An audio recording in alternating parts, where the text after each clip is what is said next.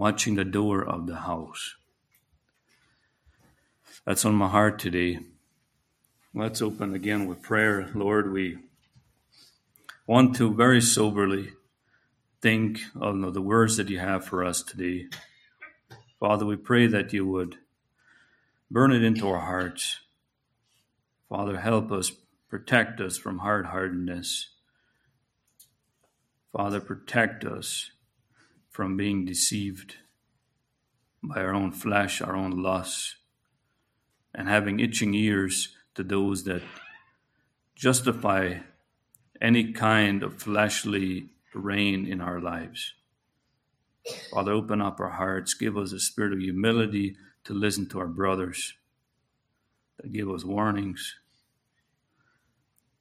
Because we're all so close, and we can't all be so close once we open that door, and it takes us down a route that we do not want to go. Father, we pray that you would speak to us, and we thank you so much for your faithfulness and for the words that we've heard. I thank you for everything that you've given this past week. We thank you in Jesus' name. Amen.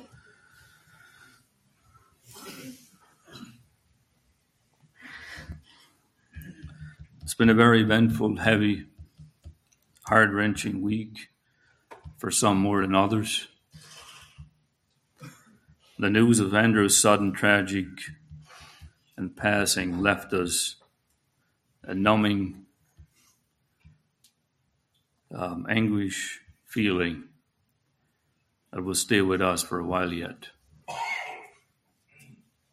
especially for Jenna. And I want you to pray for her when you, in the coming months, lift her up to the Lord.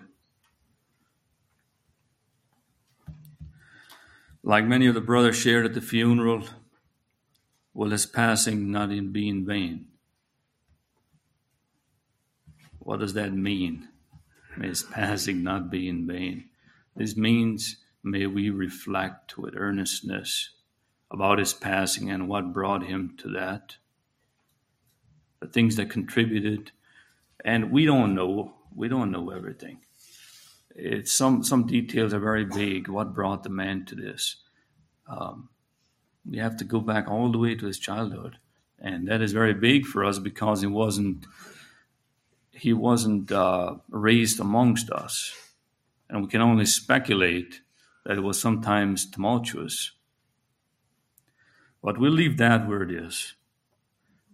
We'll leave it there. Today we will not dwell in what we could have done different about Andrew. His life is past, and we will inevitably mentally continue to dwell and reflect on what our personal and church role is and was for such a hurting soul. I myself refuse to condemn anything that brings a condemning spirit to anyone in our churches and in our midst. I will say, though, that let us please look deep within our own hearts and let us all meditate with all soberness what our role is for existing here and now, existing hurting souls around us right now. And this is why we live so close to each other. We, of all the people, should appreciate this. But I want to remind you that these people are right here.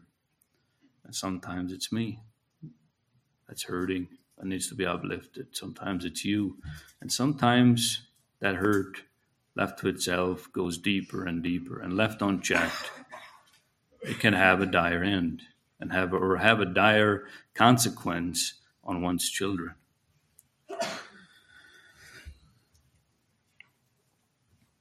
What has been on my heart since the news is at the very least that this week should make us fear, a holy fear, a godly and holy reference of our fragility, a holy fear of God that all of us are capable of committing the vilest of sins and ending in the vilest of deaths, a holy fear that the grace of God cannot be taken advantage of, and a holy fear of opening the door for Satan to enter and plant the seed.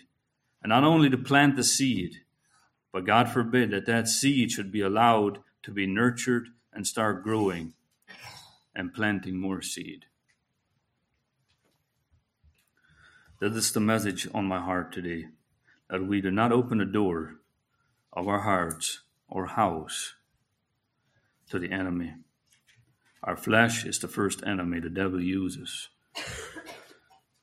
Um, and I'm going to speak about our own hearts, and I'm going to also take the liberty to be practical and speak about our physical houses and what we allow into them. It's connected. What we allow into our hearts, we inevitably also open the door physically to things to enter into our house. And that's how it affects our children and our children's children. Let's go to Acts chapter 5.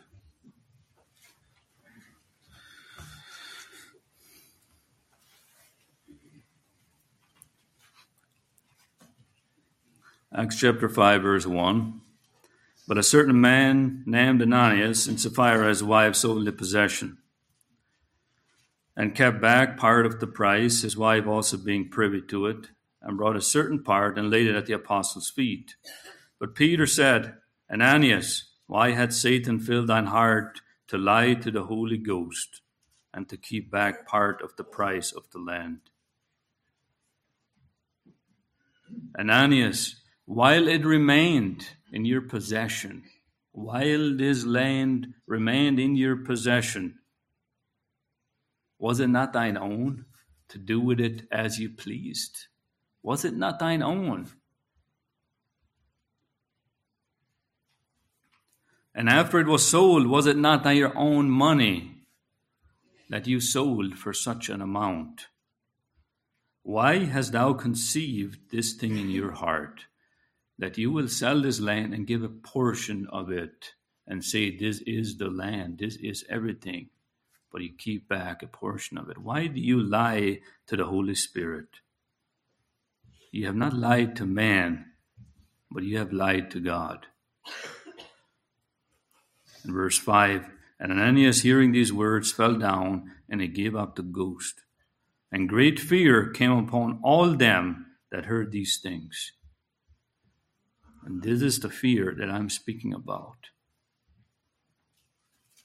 They were in awe. If the Holy Spirit, if God struck down this man for such a seemingly trivial thing, I better watch out myself. And they all turned to the mirror and looked at themselves, and a great fear came upon them. This is the fear that they had. That fear they examine themselves. And this is good.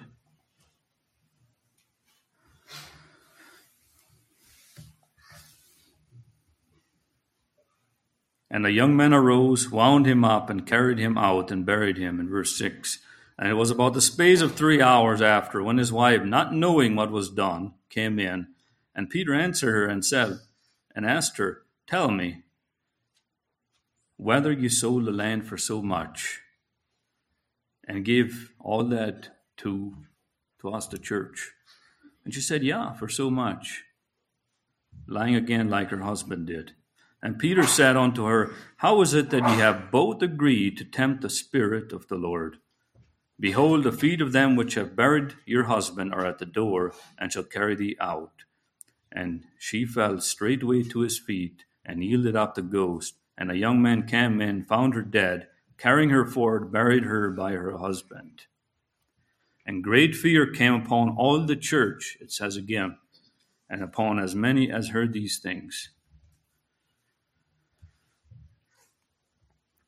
The Bible says a great fear came upon all the church. This fear was on how easy it was to fall into such a sin. Here was a couple that the church knew well. They were generous. They were well meaning. They wanted to be part of the giving. They wanted to be part of the movement. It was such a small thing. They just wanted to keep a small portion for themselves. Such a small thing. Isn't it always just a small thing? That's where the seed is planted. It starts with something small and it grows into something bigger. Brethren, I pray that a great fear will come upon our hearts. This great fear that all of us can and have a certain end. Oh, it wouldn't happen to me. This is uh, it started long. Uh, we have excuses, but brethren, it is all the same. We can go to a ripe old age and still lose salvation and just be lukewarm because we allow these little things, little things, this little thing. But it's still the same end. We end up in hell because we allow these little things to reign in us. And I'm preaching to myself too here on these things.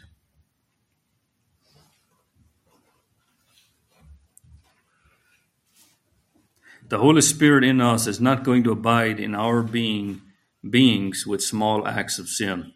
Without repentance and reconciliation, that small thing is going to turn into a slippery ball on a slippery slope that we can no longer control by ourselves. We can try to hide it, but we have no inner peace. These verses are put there for us as an example. Ananias and Sapphira did not die in vain.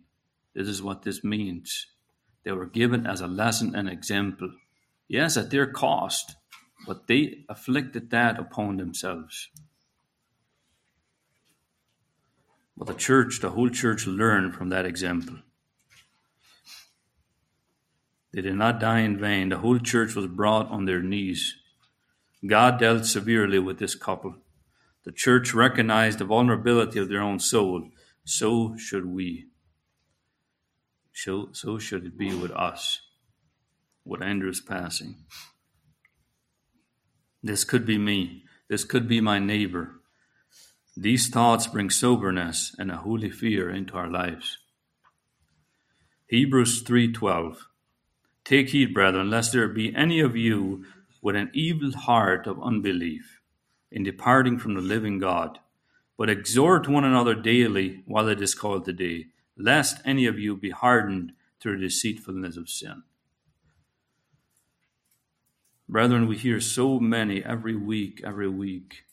I, we hear so many things. These are exhortations, they're good. And many of us go home feeling grieved, and some of us cleanse our hearts. We repent, we bring it to the Lord, we, we bring it under the, the blood of Jesus Christ. Hallelujah. It's there for us. And we do it no more. This is what it's there for. This is why we're up here. To exhort, to keep exhorting, because we're humans. But, brethren, if we don't do anything about it, then our hearts will be hardened. Through the deceitfulness of what? Of sin. Sin is deceitful and sin can harden. You see, brethren, sin has the potential not only separate us from God and the Holy Spirit, it will also deceive us in thinking we are right when we are absolutely wrong. It will deceive us to the point that we will start saying deceiving words to others and lead other people astray because we are given over to deceiving and seducing spirits that adapt to the doctrines of the devils. This is written in 1 Timothy 4 1. Now the Spirit speaking expressly that in the latter time some shall depart from the faith, giving heed to seducing spirits and doctrines of devils, speaking lies in hypocrisy, having their conscience seared with a hot iron. This is what happens when we hear the word and we don't do nothing about it. It has a searing effect on our hearts, a callousness. Verse 13 also says that we will become hardened by sin. We will be hard to change. Sin turns our deceit into stubbornness, and we will slip further into sin. This is why we should come together often to keep reminding us on the deceitfulness of sin and keep reminding our brethren to encourage and exhort and with the spirit of humility listen to our brothers. A person hearing these exhortations and being convicted that doesn't heed and repent brings more deceit and more and more hard headedness. I heard this story from Mark Carrier once, and he said in Africa he had he went to a different neighboring um, group a few uh, three hours away with his youth group, and his neighboring preacher that he knew well, but he hadn't seen him for a while. He had uh, he had meetings, so he went to for an opportunity for his young people to hear other other folks preach, and he sat down, and he had a, he was supposed to preach too. Mark was, so he sat in the back and listened to the main preacher, and this is a friend he knew well, but he hadn't seen him for for a while. He hadn't spent a lot of time with him for a while. And he sat back, and for the most of the message, it was pretty good. But then he said a few, one or two or three things that were totally wrong. He was shocked. Why is he saying these things? How can he say them? And there are young people here, my young people in my church that I represent, are listening to these things. He was respectful and he waited. And when there was a break, he took that brother aside took him back into the woods and he said, Brother, what is going on? You you spoke about one, two, and three things that are absolutely wrong from the scripture. What changed? What's going on with you? Is there something that happened in your life? And his face fell and he said, I, I uh, I'm ashamed to tell you this. I haven't shared with anyone, but I fell into adultery with a few girls in my congregation, a few women and I've tried to keep it under cover, but it's not going away. And and and Mark told him that you've given over to deceitful spirits, that you've your heart is becoming hardened, and you're trying, you're slowly changing. And he repented before the brother, and he confessed his sin, and said he was able to hear sound counsel again because of his repentance. And this is my point in that story is sin brings deceit.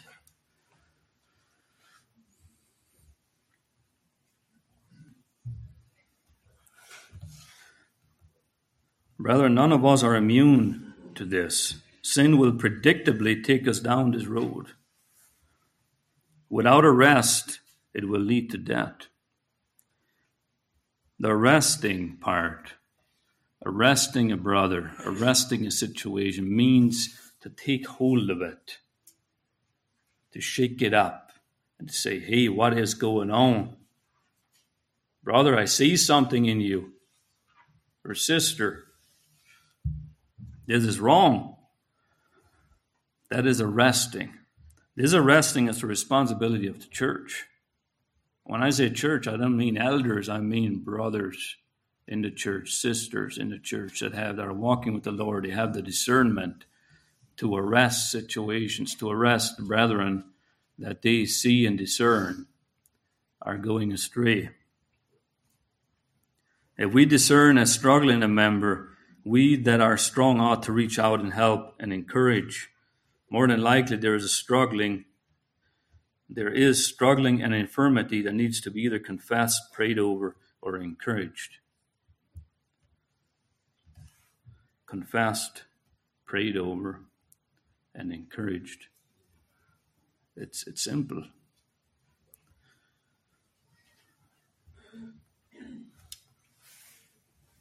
Jude 120 But ye, beloved, building up yourselves on your most holy faith, praying in the Holy Ghost, Keep yourselves in the love of God, looking for the mercy of our Lord Jesus Christ unto eternal life.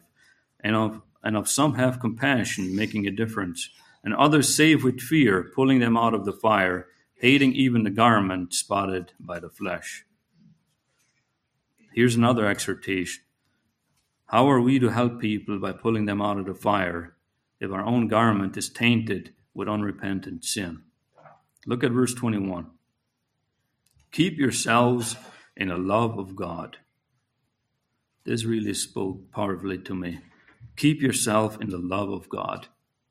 This means to walk in obedience, to walk in holiness. If you stumble, get up right away and keep walking so you can be available to help those that need it.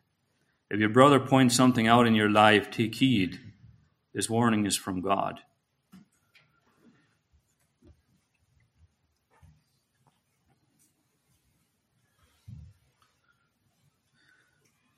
not too long ago, I was I had video night with my children, and I always I am always there with on nights like that. I, I don't want to watch have them watch something that I don't have them previewed or whatever. And I was watching something, and I wasn't quite. I, I wasn't comfortable with, but I didn't say anything. I just I just let it be. I was a little bit callous to it already. And a brother walks in, and he his child was there and he picked him up and he saw what what is that? What are you watching? Yeah, this and I was struck immediately in my heart. Yeah, you're right. I, I don't know what why I'm allowing this. And I switched it off immediately. And we went to something something a lot better and safer. And, and I was ashamed and I'm just telling this that my own vulnerability that we need to hear, we need to take heed to our brethren, we need to have a spirit of humility about ourselves that all of us need it. All of us need each other. Um, sin is deceitful. It slips into our door unawares. Left unchecked, it opens the door further. Left unchecked, it opens the door even further. Sadly, it will eventually open a door to our children's doors. And this is what's sad, and this is what brings the fear in me. Most sin comes from these things, and this is not exhaustive. I just, you could probably add a few more, and I want you to, um, if you think of something that I missed here. Uh, most sin comes from our minds by not taking our thoughts captive into the obedience of Christ. Um, next is through our eyes by seeing and providing and giving into provisions of lust. Through our eyes. Sin comes through our eyes.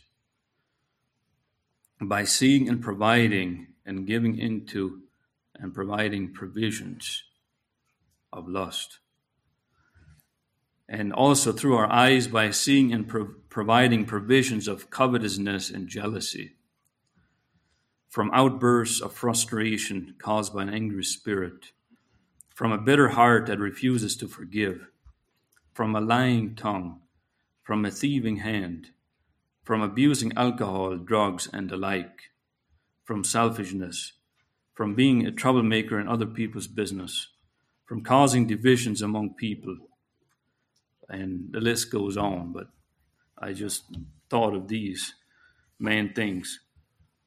In James one chapter, uh, James chapter one verse twelve, blessed is the man that endure temptation, for when he is tried, he shall receive the crown of life which the Lord hath promised to them that love him.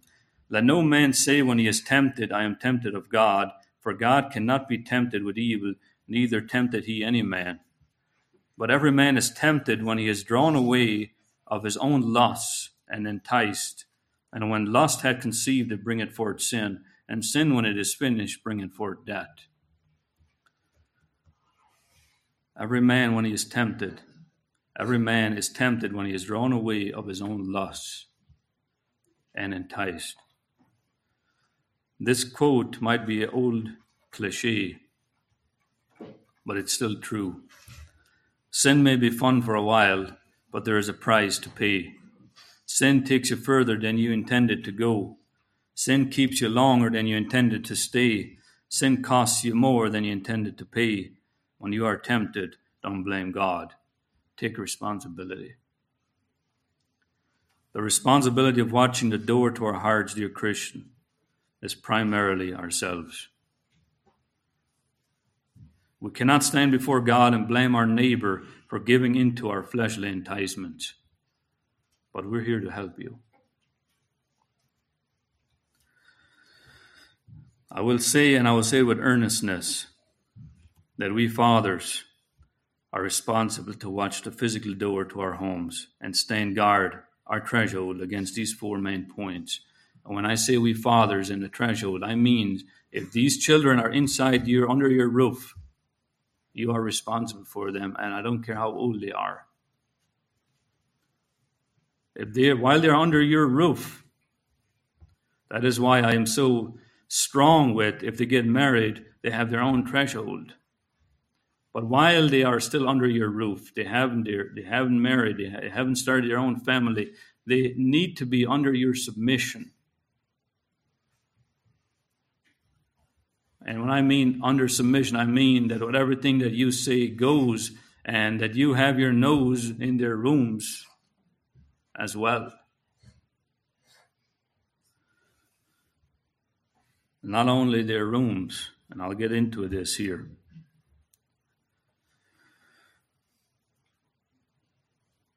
We fathers are responsible to watch the physical door to our homes and stand guard our threshold against these four main points. And I don't bring out mother because fathers, it is your responsibility.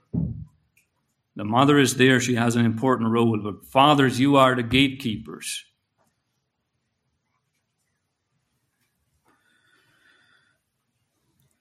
Dads, you are responsible for the vacuums of love. Vacuums. A vacuum is the absence of. You are responsible for the vacuums of love and attention from our children, meaning we are the primary sources of attention and love in our homes. Moms are responsible too, but this comes more natural for them. We don't really have to say that. We, we, we, are, we do say it, but it comes more natural. And usually the mom is there providing that love and nurture, but usually it's the dad that doesn't.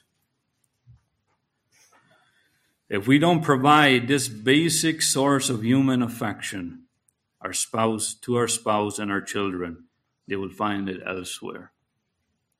This is basic, but sadly often missing from our homes. If we don't have our children's hearts, we have failed in the most fundamental of Christian callings. May the Lord help us. How can we go outside of our home? How can we even go outside of church if we have missed this most fundamental thing to have our children's hearts? Point two fathers, mothers, pass the torch of faith unto your children.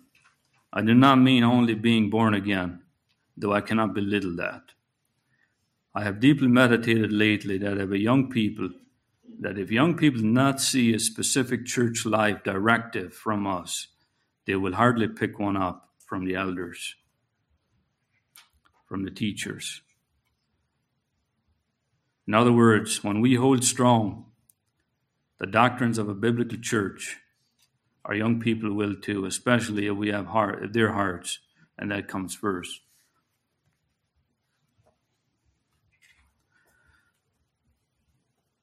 I could repeat this again. It, it's uh, we should have messages on this that our children will receive whatever they receive from church life and what a church ought to be. They receive from their parents and their parents' example and how that they live it out in the church. Point three: media consumption. We parents are responsible if our young people are struggling or abusing endless games, social media, lost sites, and making inordinate relationships on social media. Fathers, explain the dangers and delete your sons and daughters' Facebook and Instagram accounts. Spend time and discuss healthy relationships and who they are texting with throughout the week, especially if they're prone to this. Especially with friendships outside of trusted churches. If you godly fathers cannot do these simple God given responsibilities, how can we move on as a church and help others without the church? It is the church's last ditch effort for elders to cross the threshold of your home and take control of these things. Nobody wants to do it, and it is not the elders' primary responsibility.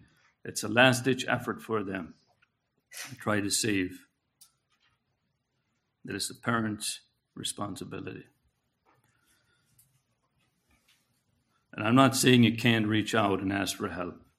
That's absolutely what you need to do if you need help. But arrest a situation. If you can't do it, ask for help. Don't let it go. We are losing our young people, brethren. about these things, and I weep over it. It is not my job to raise your children, it's your job, parents.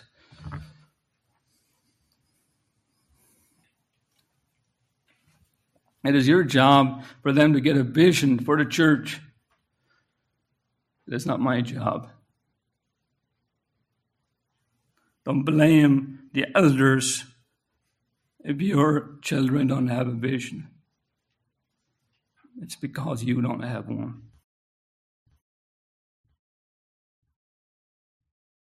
The last point is friendships. Parents are tremendously influential in providing direction with friends in their tender growing years, where wrong friendships can be detrimental to their future. Yes, even inside community, where some children make harmful clicks and some have bad patterns, we need to discern and direct them. Don't let your children go just because they're in community. Forget the times with a shul ulfetach, with the shuleach, and the teachers raise your kids. We have lost a generation through that mentality.